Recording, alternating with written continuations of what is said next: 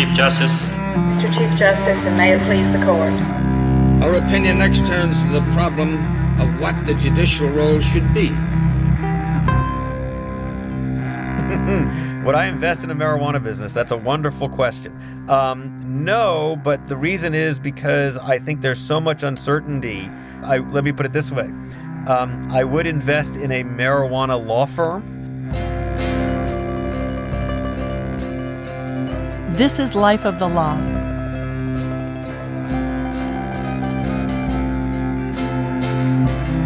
I'm Nancy Mullane. Is it legal to get high or not? In nearly half the states, laws have been passed that make it legal to sell marijuana to people for medical use.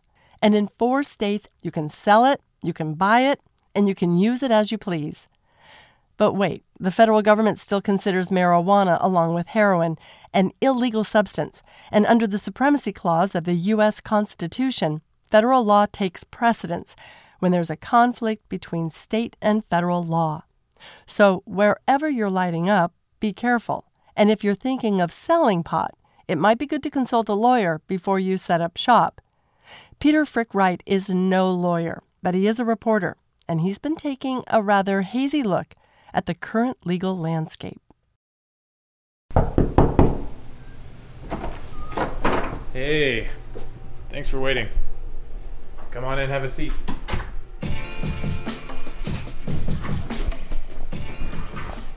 So, welcome to Chiba and Chiba Consulting. I hear you're trying to get started in the weed business.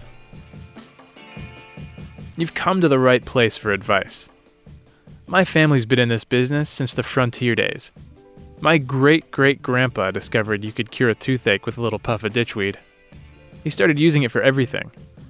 I mean, you've seen what cocaine did for soda. If they hadn't started outlawing cannabis state by state at the turn of the century, I might have been heir to the ganja cola fortune. So let's start with something you already know marijuana is illegal, everywhere. Federal law is the law of the land. But in a lot of states, it's becoming less illegal. And that's made for all sorts of confusion. That's okay, that's why we're here.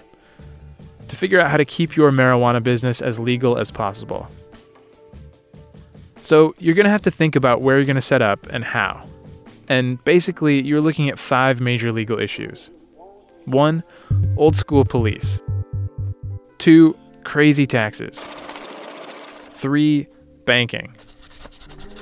Four, product regulations. And the fifth one is the hardest to plan for politics. Because, I mean, Obama grew up on Maui Wowie, but the next president could be a major buzzkill. FBI to DEA testing on Houston. So, okay, point number one. How are you going to deal with the courts and the fuzz? Even in states where it's legal, these guys are not on your side. Take California. A lot of people think California is the place to set up shop, since it was the first to see the light on medical marijuana, way back in 1996. These days, you just go see Dr. Green on the Venice Boardwalk, tell him about your occasional insomnia, and he writes you a recommendation for some locally grown, relaxed to the max Cali Kush. Cured my insomnia, almost immediately. And it's basically legal. But LA is home to Holly Weird, the freaks and freakettes. In other parts of the state, it's not that cool. For instance, there are like a hundred pot shops in San Diego, but the city won't license most of them, and the feds keep knocking down doors. I mean, take my man Winston Ludlam. He works hard, growing his crop to ease the suffering of countless cancer patients and anyone with a medical marijuana card. He supplies a couple of different collectives. But then, last fall, the cops stumbled upon a car full of guys getting ready to rob Winston's growing operation. His defense attorney, Mike McCabe, said they were minutes away from a home invasion robbery. The cops saw him in the park, um, shook him down, finally got him to confess, you know, with had the masks and everything, and they were getting ready to go in with guns and, and steal the money and the pot. Now, this is bad for Winston, because not only did he almost get robbed, but now it looks like maybe he's got ties to some black market dudes. If they know about it, then they must be uh, um, selling it out the back door. Thing is, In December, Congress passed a spending bill that prohibits law enforcement from using federal money to go after medical pot. Congress basically said, stop raiding the medical marijuana industry.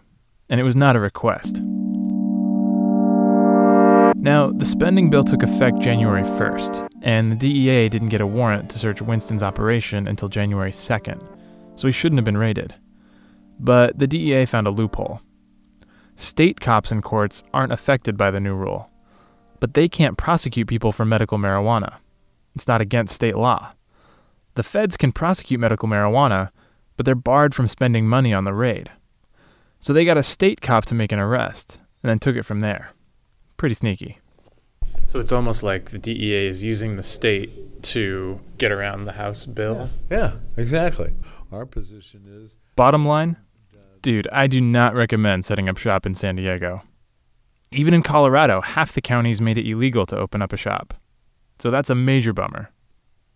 But it's all cool as long as you know the locals are mellow. So do your homework. That's my phone. Hold on.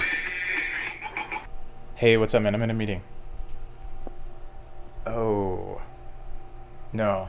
That sounds like spider mites. Yeah, so what you want to do is you want to play the sound of music. Yeah, the original version, Julie Andrews. As loud as you can, really blast it for the plants. Okay, call me back if it doesn't work. Bye. Alright, sorry, where were we? Oh, yeah. The second legal issue you're gonna have to deal with is taxes. And this is no joke. Make a mistake and it will wipe out your profit. Might even land you in jail. Remember, Washington State got a lot of squares to vote for this based on taxes. They said it would make the state budget fat as a Peter Tosh birthday joint. That means the man gets a hit off every bud you sell. And you can learn a lot from how that's affected the business there.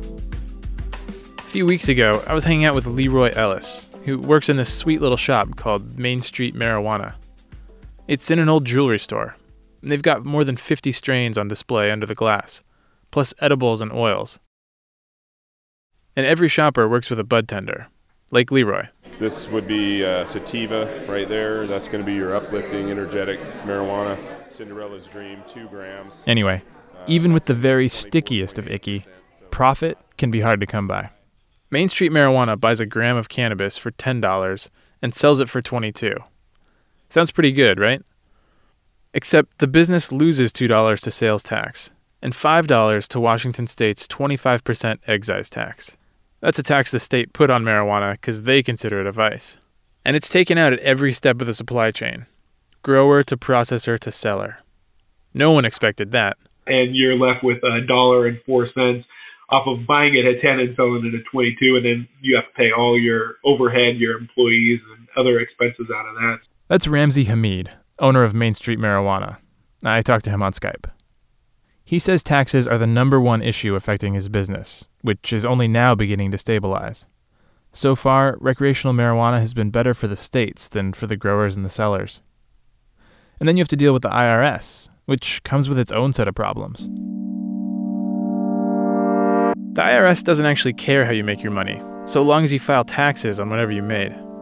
Don't do it, and that's tax evasion, which is how they took down Al Capone. So you have to file taxes. Legitimate businesses can deduct almost everything they spend money on, including state taxes. Except there's this little section of the IRS tax code that lawyer Matt Goldberg told me about, section 280E. And it states that Schedule 1 drugs aren't deductible as a business expense. That was added to the tax code decades ago to address perceived abuses by you know drug dealers like Miami Vice style like boats and cars and travel and and excess in the lives and businesses of big time drug dealers trying to take those things as deductions. So when the excise tax pumps up the price of Ramsey's product, it also turns up the volume on his taxable income. Normal businesses could deduct all of that, but until federal law gets changed, pot taxes are going to be high as an osprey in an updraft. Once weed is legal. Well, let me ask you this. When's the last time you enjoyed going to a busy Starbucks? Now, do I want an ounce of sour diesel or Vancouver sunset? Okay, so that is $299 for the ounce plus local tax, state tax, federal tax. That comes to $973. What? Okay, stay with me. Only a couple more legal hurdles. But this one hits you where it hurts banking. You're going to have to stash all that dough you're making.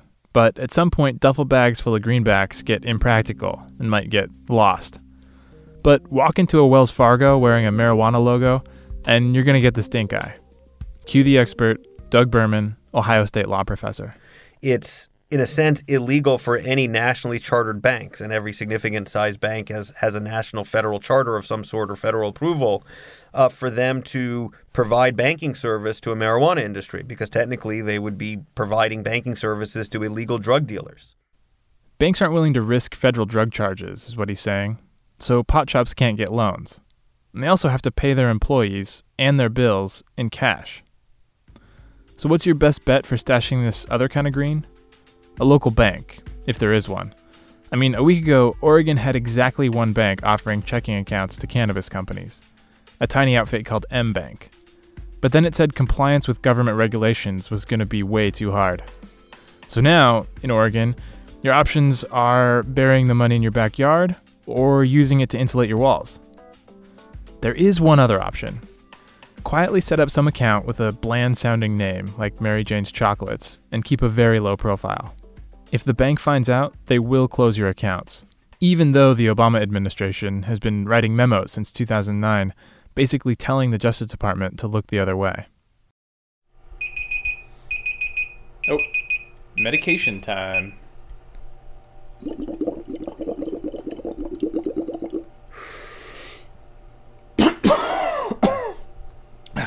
okay. What was I talking about? Oh, yeah. Legal issue number four regulation. You might remember this. Last year, New York Times columnist Maureen Dowd ate a weed candy bar while covering the Colorado pot economy. They found her three months later in a homemade teepee. She was sculpting Cinderella's castle out of marshmallow fluff. At least that's what I heard. She pointed out that Colorado is littered with ganja gummy bears and kids can't tell the difference. Okay, I see your point there. States aren't used to watching this stuff. Usually the FDA handles that. But the FDA is part of the federal government, so they can't exactly tell businesses how to make their illegal drugs safe for consumption. And not surprisingly, those folks, in some sense, taking the risk of violating federal criminal law, don't even worry about am I complying with the food and drug laws or the packaging laws or, you know, even some of the advertising restrictions or things like that. For you, that means unpredictable legal challenges to the economics of selling pot. The law is itself so much in flux that it's quite possible that um, you know the industry that tries to get revved up around one product could become illegal. When it comes to product regulations, each state is its own testing ground, trying to find the sweet spot between legality and total prohibition. So you're going to need to think carefully before you market those psychedelic starbursts. Oh, wait, that actually reminds me of a video. Come here, you, you guys got to check this out. And if they legalize it, they're going to have to regulate it and they're going to have to put a warning on a box of joints. It's going to have to say, Surgeon General has determined this will make your music awesome. Even Yanni. I can see you're stressed out. Don't worry, there's only one legal issue left the politics of pot. I mean, the next president probably won't have grown up hotboxing a Volkswagen like Obama did. When I was a kid, I inhaled uh, frequently. That was, uh, that, was, that was the point. In fact, Professor Doug Berman thinks even a choir boy candidate like Mike Huckabee would think twice before cracking down. Among the things that a number of people are looking at is 2016, a sense that if you want to have a chance to both encourage younger voters to come to the polls and to get them on your side, it may be dangerous to oppose marijuana reform. Not only that, but Republicans generally champion the idea that states should have more power to self govern. Come down against marijuana, and you're suddenly a hypocrite. Washington Congressman Denny Heck gets this. And I'm frankly stunned to learn that the party whose heritage was in support of states' rights now no longer sees fit to uphold those states who have gone in this direction. So, why are the feds doing it? Why hasn't the government lifted criminal penalties, simplified taxes and banking, and helped states regulate products? One thought is that all the constant shifting and backtracking keeps businesses smaller. You're not going to get uh, the tobacco industry coming in and you know commercializing this in the way tobacco industry does. You're not going to get the alcohol industry. You're not going to get any already legal industry that has a national footprint taking a chance while there's all this legal uncertainty. Whenever a new marijuana business opens, the trick, for a while, is figuring out how to keep the product on the shelves. Flooding the country with pot all at once would be like reefer madness 2015. Obama pretty much said so to CNN. Uh, those who think legalization is a panacea, I think they have to ask themselves right. some tough questions too. Because if we start having a situation where uh, big corporations with a lot of resources and distribution and marketing arms are suddenly going out there uh, peddling marijuana, then uh, the levels of abuse that may take place are going to uh, be, be higher. So these taxes, banking problems, and contradictory regulations are like the government's way of saying, chill out, dudes. Let's build things up without everyone getting all paranoid and stressed. This isn't going to happen all at once, even with the stoner in chief trying to keep fellow tokers out of jail. So if you still want to get into the business, just remember keep it mellow. Don't bogart the joint. There's plenty to go around. Something tells me you've got this. For Life of the Law, I'm Peter Frick Wright.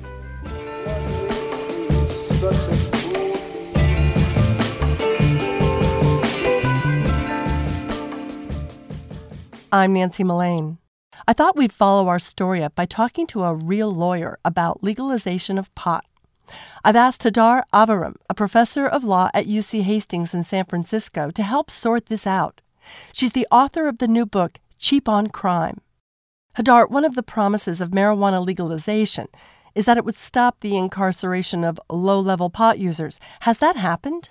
I think it's early days, and and it's uh, difficult to still uh, to know. At least here in California, where we have uh, a pretty extensive medical marijuana protocol, but we have not legalized recreational marijuana. We do have a considerable amount of people doing time for marijuana offenses in California prisons and jails, and one of the things that is being discussed is the question of how these people are to be released if we decide to change the law. Well, how would they? So there are diff- there are different ways of doing this. Uh, one way of doing this would be if we completely eliminate the criminal offenses associated with marijuana, we could uh, the governor could pardon all these people. There could be some kind of wholesale amnesty for everybody. We could reopen the cases. This would also mean that we would have to strike down various uh, uh things that are in people's rap, rap sheets so that they no longer have. Um, a criminal record with an offense that we no longer consider to be uh, criminal. So there are lots of different things that we could do, some of them in conjunction with each other. So there has been a shift in the way society, or at least in, in the United States, how people see recreational use of marijuana. Apparently, the Pew Research poll recently found that 53% of Americans support legalization of pot. So, is that turning the tide not just legally but politically? I don't know that we've completely turned the tide politically, and evidence of that is this week's decision in uh, Schweder versus U.S., where a district court judge didn't feel that it was time yet to reschedule marijuana away from Schedule 1 into a classification that awards it some medical value. So I don't think we're quite there yet, but here's what, what we're seeing. Uh, one of the things is exactly what you mentioned. The public opinion is changing. Less people are seeing this as harmful. There is a lot of distinguishing between marijuana and other drugs in public opinion, which sort of retrenches the idea that the other drugs should remain criminalized. However, marijuana needs to be treated differently. So that's one thing that uh, is often seen in these polls.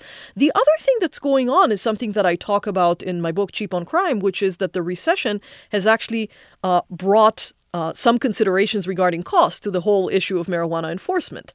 First, why are we spending so much money prosecuting and incarcerating people who are in for nonviolent drug offenses when we can spend the money on people who really should be behind bars? And the other one is if we legalize the product, that's a source of revenue.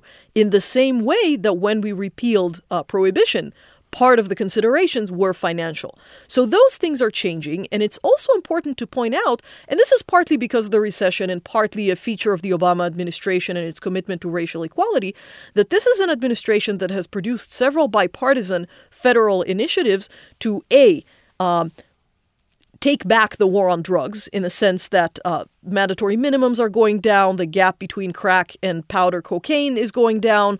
Uh, we're seeing all kinds of things like that. And we're also seeing an unwillingness on the part of the feds to intervene in states that have legalized recreational marijuana. So they're sort of stay, stay, uh, staying away from the conversation until they see or uh, unless they see evidence that the state is abusing its own its own procedures. So so I think in in some way the feds are sort of at an impasse here. They don't want to tread on the states that have already legalized. Presumably the states that have not legalized federal enforcement is still is still going on. So we have this this uneven regime that's going on. I don't think they're ready to move forward, but I don't think they want to move backward.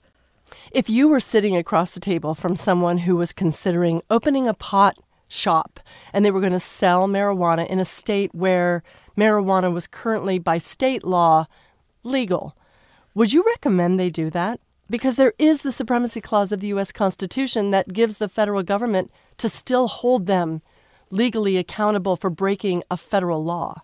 That is always a risk.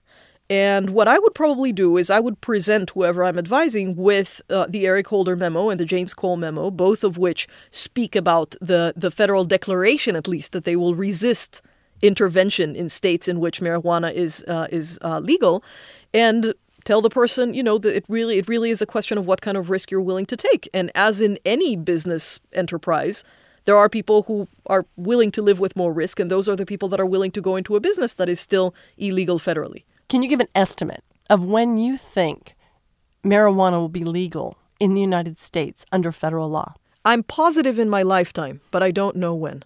Hadar, thanks for joining us at Life of the Law. Hadar Aviram is a professor of law at UC Hastings in San Francisco and is the author of the new book, Cheap on Crime.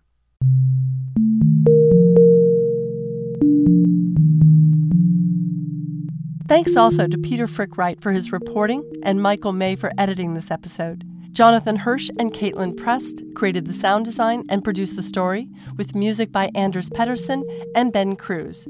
Howard Gelman at KQED in San Francisco was our engineer. Life of the Law is a nonprofit project of the Tides Center, and we're part of the Infinite Guest network of podcasts from American Public Media. You can also find Life of the Law on PRX, Public Radio Exchange, and on our website, lifeofthelaw.org. We're funded by the National Science Foundation, the Open Society Foundations, the Law and Society Association, and the Proteus Fund. If you're new to Life of the Law, I hope you'll take a minute to subscribe to our podcast. I'm Nancy Mullane. Thanks for listening.